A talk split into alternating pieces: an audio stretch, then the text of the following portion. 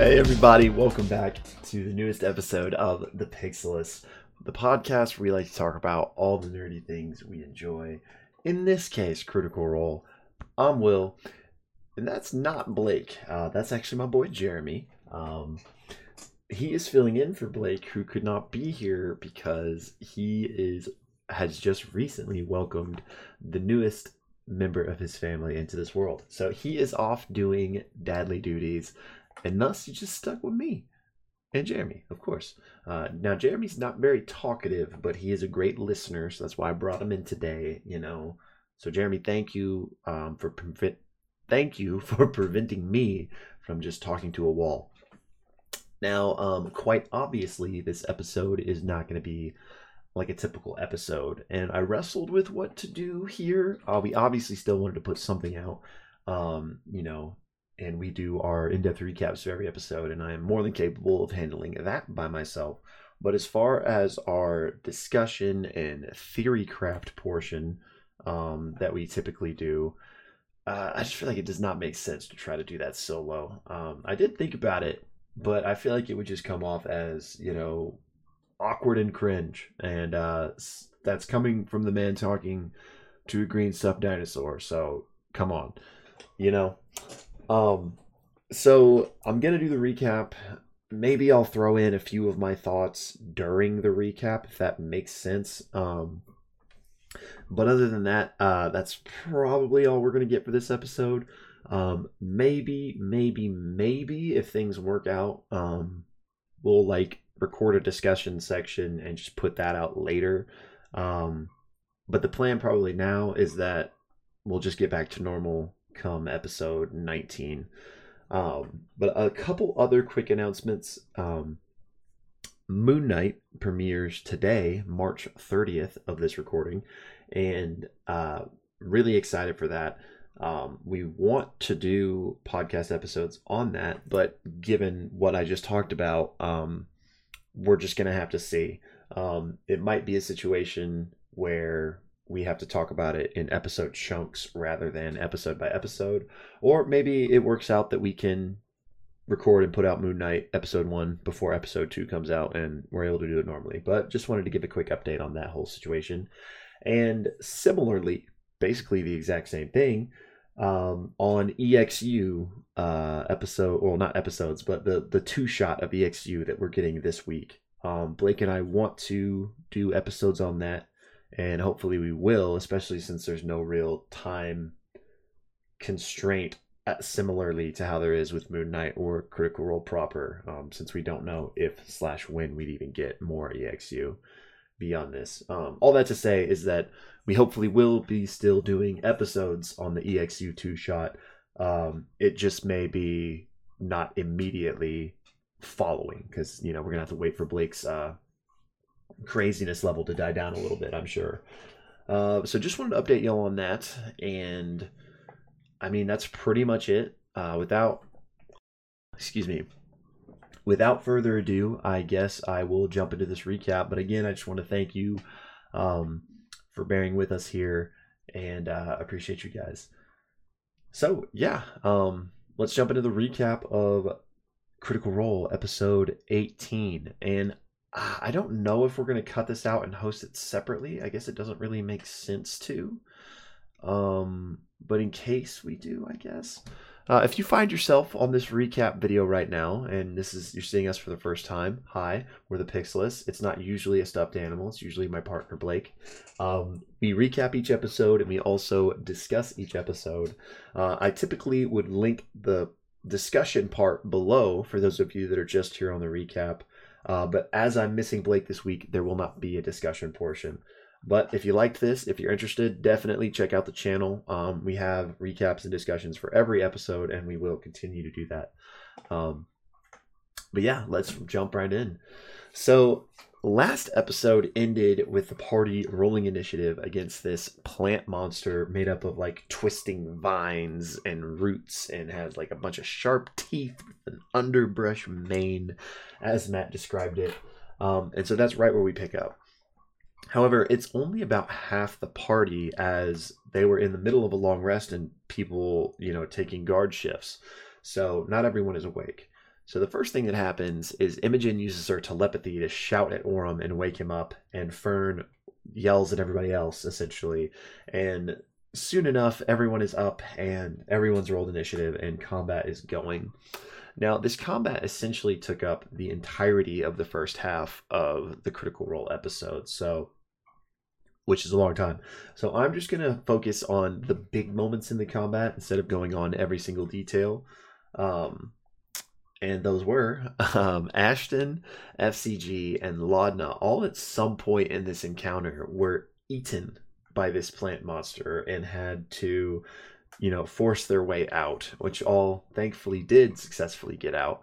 Um, but with Laudna in particular, it was a it was a pretty close call. She actually fell unconscious and was making death saves, but due to her special Hollow One ability, Cling to Life, she was able to roll high enough on her death save that she jumped back up to one health. So it was super cool.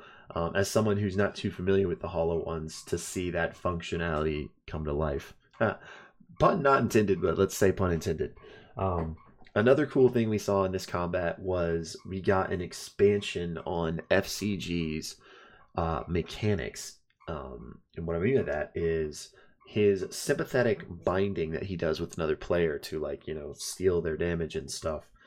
Um, because he did it on Imogen, and because he and Imogen had that mind meld moment where they really connected, that um, bond went to the next level, and mechanically that translated to Imogen getting a D6 inspiration die um, to roll at her discretion. And I just thought that was really cool. And speaking of Imogen, she used her new Feywild shard that they got in the previous episode to roll on the wild magic table when she uh, twin spell casted catapult at this thing. And the results of that is that her skin turned like a sickly blue color, as Matt described it. And that I mean that that was the majority of the big things that happened. Of course, Chetney werewolfed out, and um, everyone had you know a couple cool moments, but those were the major things. And the how do you want to do this went to FCG with his saw blade, and he basically cleaved this monster and felled it like a tree. Um, however, that wasn't quite the end, as it's some of its extremities and limbs like continued to kind of twitch and move. So Imogen actually basically used it as kindling and turned this thing's corpse into a big fire. And Chetney also was like still stabbing parts of it. And ultimately, they were able to strike its heart, which made it completely fall limp and be like fully dead. Um, after the fight, the party asks Imogen about her new skin tone and just like if she's okay. And she reveals that she feels the same, um, but not really sure it, what's going on. And she thinks maybe it's one of these two new rocks that she's collected recently, and hopefully things will go back to normal after a long rest. Um, but if it doesn't, you know, maybe they could try to find help in a nearby town. Um, so then the party, like I said, they were in the middle of a night's rest when this fight started, so they get back to that, um, complete their long rest without any further interruptions, and wake up the next day to continue their travels to the Heartmoor. Um, Chetney does prod a mushroom at their campsite when they wake up in the morning and get spewed with this like poisonous spore cloud that also like essentially makes him feel drunk. Um, but he's able to shake it off and kind of warns everyone else. Um, Imogen similarly was kind of roaming around the campsite and noticed that there were these ruins in the wilds. And um, with a history check, Orym actually identifies them as ancient elven architecture, like pre calamity stuff. And Imogen is fascinated by this, and so she uses Laudna's chisel, chisel, chisel, to carve off a piece of an, an arc of the ruins um, to take with her.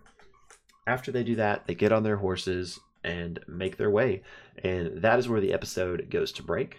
But we pick back up, traveling, and they're just on the road. They pass another caravan of people um, going the opposite direction, and you know Chetney asks, "Any trouble ahead on the road?" and the other driver just says, you know, stick to the route, stick to the road, and that's all they say. So we continue traveling, continue traveling, and then we come upon like what is a rest stop essentially uh, on the side of the road. They see another like group of travelers who are currently stopped and just resting and you know hanging out, doing various things. And they stop to talk to them. There is a female dragonborn who like comes up to speak to them, and um, Imogen asks, "How far is it to the Heartmoor?" And um, this female dragonborn who introduces herself as Hutchin says they're about three hours away. Um, Hutchin, the Dragonborn, is the only one speaking to them, but the party notices that with her we have a male Qitari, who I believe is like a cat like person. Um, kind of like a tabaxi, but I don't know if they didn't say tabaxi for co- copyright reasons or perhaps if this is just similar but not that. Um, who wields like a bow around their shoulder. Uh, we have a human female with a drum, um, a small male goblin, and a female firbolg. So Imogen introduces herself, and FCG introduces everyone as Bell's Hells. And Hutchin wonders why why they have a name. She asks if they're like a band or they performers. And Chetney says, you know, they're multi talented, whatever the job calls for. Um, and while this discussion is happening, FCG tries to detect thoughts on the Qitari, um, which this component has VSM, like he has to speak, he has to do hand mo- motions, um, the whole nine yards. So Hutchin notices him doing that, and basically her, her eyes narrow, and the party tries to cover for FCG, saying like, "Oh, you know, they're just they like to perform," and um, nothing comes of it. But it seems like Hutchin definitely like keyed in on the fact um, that that FCG was doing something. Um, now, in the detect thought spell, FCG just gleans that this Qitari is like basically on alert, is very suspicious of these random travelers, and he doesn't probe deeper into uh, their mind in order to find new like deeper thoughts. Um, Fearne then asks Hutchin, "Oh, do you guys have any like anything fun for sale, like any trinkets or anything?" And um, she calls over the firbolg to Hannah, uh, who is wearing a bracelet, and asks her to remove it and basically offers up, yeah, we have this bracelet. It contains, you know, these seven uncut gems, and that, uh, you know, basically sell it for 20 gold. Um, Fearne doesn't seem to jump on that. Uh, so Ashton does. Ashton says they will buy it, and and they do. Um, and kind of also while this is happening, Travis asks Matt if he could do kind of like a late insight check on if this group was actually oh i don't think i said this yet i'm sorry. So the this group uh, of hunters um, as uh, hutchin revealed they are also heading to the heartmoor so chetney asks if he could do an insight check and uh, if they were really traveling to the heartmoor or if maybe that was a lie and they're just saying that so that they can like follow the party um, and matt gets up and gives travis a whisper and we are not informed as to what he gleaned there. So the parties, uh, actually offers, you know, since you guys are traveling to the Heartmoor, we're traveling to the Heartmoor. Why don't we make this a party and go together? He didn't say it like that, but he offers to travel together. And um, Hutchin says, "Well, how about not together, but like in tandem? Like we'll be behind you a little ways, but we'll each be close enough to each other that we can help each other if something were to happen. And everyone is cool with that.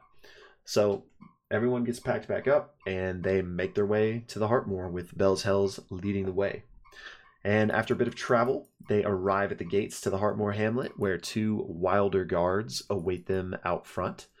And they basically ask, you know, what's your business here? And uh, the group has to make a group persuasion check, uh, which they pass, and they're allowed inside. Uh, the guards tell them where they can find stables, a couple places to stay, and um, you know, send them on their way. So the first stop is the party goes to the stables, kind of checks in the horses, and then they decide, let's go to the inn. So they head to the Sodden Grange Inn and they rent four rooms from the halfling owner there, who has introduced himself as Dobby Kingsman. And the party basically asks him about Istani, about um, the uh, Hydroga um, Twilight Mirror, and he kind of fills them in on the city. And while he while they're talking, he's smoking this pipe the whole time. And Ashton says, "You know, what are you what are you smoking there?" And uh, Dobby reveals that here in the Heartmoor, a lot of people, himself included, will grow and cultivate and dry their own. Um, I don't know if it's tobacco or not, um, but their own stuff and smoke it. And Ashton asks if he can have a sample, uh, to which Dobby obliges. And he just says, you know what, you'll have to find your own pipe, but here, you know, you can try some of this. And immediately Chetney starts like whittling um, Ashton a pipe. Um, but then after, you know, conversing with him a little bit, they decide to get a few drinks here and kind of unwind and discuss their next options after having, you know, the long day of travel. And it basically boils down to there's two things they need to accomplish here. They need to go to the Twilight Mirror and, you know, do this whole heist thing. And they need to talk to Istani, who lives here, to find out um, not only about Imogen's potential connections with her mother, but also um, the attack on the Loomis twins and how that ties to uh, what Orym is going through. So they decide to head to the Twilight Mirror first and are able to find it very easily as it sticks out like a sore thumb. Uh, so they make their way up to the door, ring the bell, no answer. You kind of see somebody peering through the curtains, ring the bell a few more times, and finally the doors pop open, and they can see that there's two guards like still putting on armor as the door gets opened, and a male half elf greets them, dressed to the nines, uh, and asks if they would like, you know, a day pass a half day pass or the full tour. And Ashton says, um, actually, we're here on behalf of Gianna Hexam. You know, we're here to speak to Mr. Hydroga and about this gambit. And uh, Avon Hydroga is delighted. And he's like, oh, okay, well, you can't take the tour then because that would ruin the the heist thing that's coming. He doesn't want anything to be revealed. He wants all preparations to be made in mystery. Um, and details and everything are going to be revealed the following night at midnight. And FCG asks is if the other, or I don't know if FCG asks, but there he, he's asked if the other group has come through and if they've gone through the tour, and he Avon says no, like they haven't, they're not here yet. And FCG rolls an insight, and again gets a Matt whisper. However, we're not told of anything um, he learned. So the party basically know, or you know, they've checked in and they know that nothing is going down until tomorrow night at midnight. So now that they made their introduction, they leave and they make their way to Mosslight Manor, which is where they can, where they have been told they can find Istani. Um, so Orym walks up to the door, gives a quick knock. Um, an old Uriah man or Uniah man, which is half elf, half orc, um, opens the door, asks how he can help them. Orym reveals that they are here at the behest of Oshad Bregio, and if if he is Istani, and Istani says yes and, and immediately invites them in as friends, um, since they are here on the behest of Bregio, and begins to make them tea. And as they come in, they notice that this room is is warm, but it's very cluttered. Not quite hoarder like, but you know, getting there. And um, as they settle in to have these conversations, that is actually where the episode ends. And that was episode 18 of Critical Role. So, uh, again, you know, thanks for bearing with me on just rambling uh, all the way through that since I was by myself this week. Um, we appreciate it. And yeah, I mean, I love this episode. There's honestly a lot that I would love um, to just really dive into. Um, but Jeremy's like a fake fan, man. He I don't even think he watched this episode. So he really wouldn't be the best one to talk about it with. Unfortunately. Um, but a couple of quick thoughts from me. I I loved I loved learning about FCG's mechanics. Um, I can't wait to see what happens with this wild ma- magic skin change because I I think that it can only be reversed by uh, I want to say like a remove curse spell, which I don't think anyone in Bell's Hells has. So, be interesting to see um, how long Imogen is blue, and if if if any, um, if there are any not repercussions because I don't think functionally anything's different, but you know it's kind of weird to have your entire skin change. So just be interesting to see what comes of that. Um, what else? What else? That other group that other group um, actually uh, asked on Twitter when I knew that I was going to be doing this by myself if anyone had anything in particular um, they wanted t- to be addressed. And uh, Rita actually reached out and mentioned this group as well. Uh, just wondering what they're like, what's going on with them. And I agree. I had the same thoughts on them. Do we think it's going to be the group, the other group that is involved in this Twilight Mirror heist? I think so. I think that um, would make sense and would be interesting. But also, you know, they don't necessarily have to be them, right? It, living, breathing world. They just ran into some other travelers. Um, but I think it would be really cool if if that was the other heist group and just to see how this relationship evolves. I think it would be I think it would be fascinating if we kind of had a recurring rival group um, throughout the campaign. And I mean, maybe these guys turn out to be like straight enemies and therefore, you know, need to be dealt with or or something to that fashion. But it would be cool if it if it remained like a competitive um, but friendly type of relationship. You know, like a like a Ash Ketchum Gary Oak type scenario. You know, a recurring not antagonist, but you know what I mean. I'm rambling. Um, but yeah, it's fun to kind of postulate maybe like what classes the that group was because I believe we have a Dragonborn clearly, a Firbolg, a Goblin, a Human, and a Qitari. So a nice little assortment there. Um, so I I can't wait to to hopefully find out more about them if we do. Uh, other than that, uh, it's I'm really excited for the next episode. I'm sad that we have to wait a couple weeks. Um, at least we do get the EXU content um, on this off week. Uh, but I'm really excited to to see where the epi- the next episode takes us. I imagine we're gonna get the heist and also maybe some juicy stuff from Istani. Um, so I'm excited and that's basically all I got. Uh, again, thanks for thanks for bearing with us here. I appreciate you guys. Um, or if if anyone made it to this point, I appreciate it for you know hanging out with me and Jeremy this long. Uh, he's a little green. Get it? Like un- inexperienced? yeah. Yeah, I need to talk to another human. Anyway, appreciate y'all sticking around. Appreciate everything. And uh, hopefully back to the normal show and bananas next week. The normal show and bananas? I don't know. Jeremy, thumbnail, bro. You got any ideas? Okay, let's do it. Have a good one, y'all.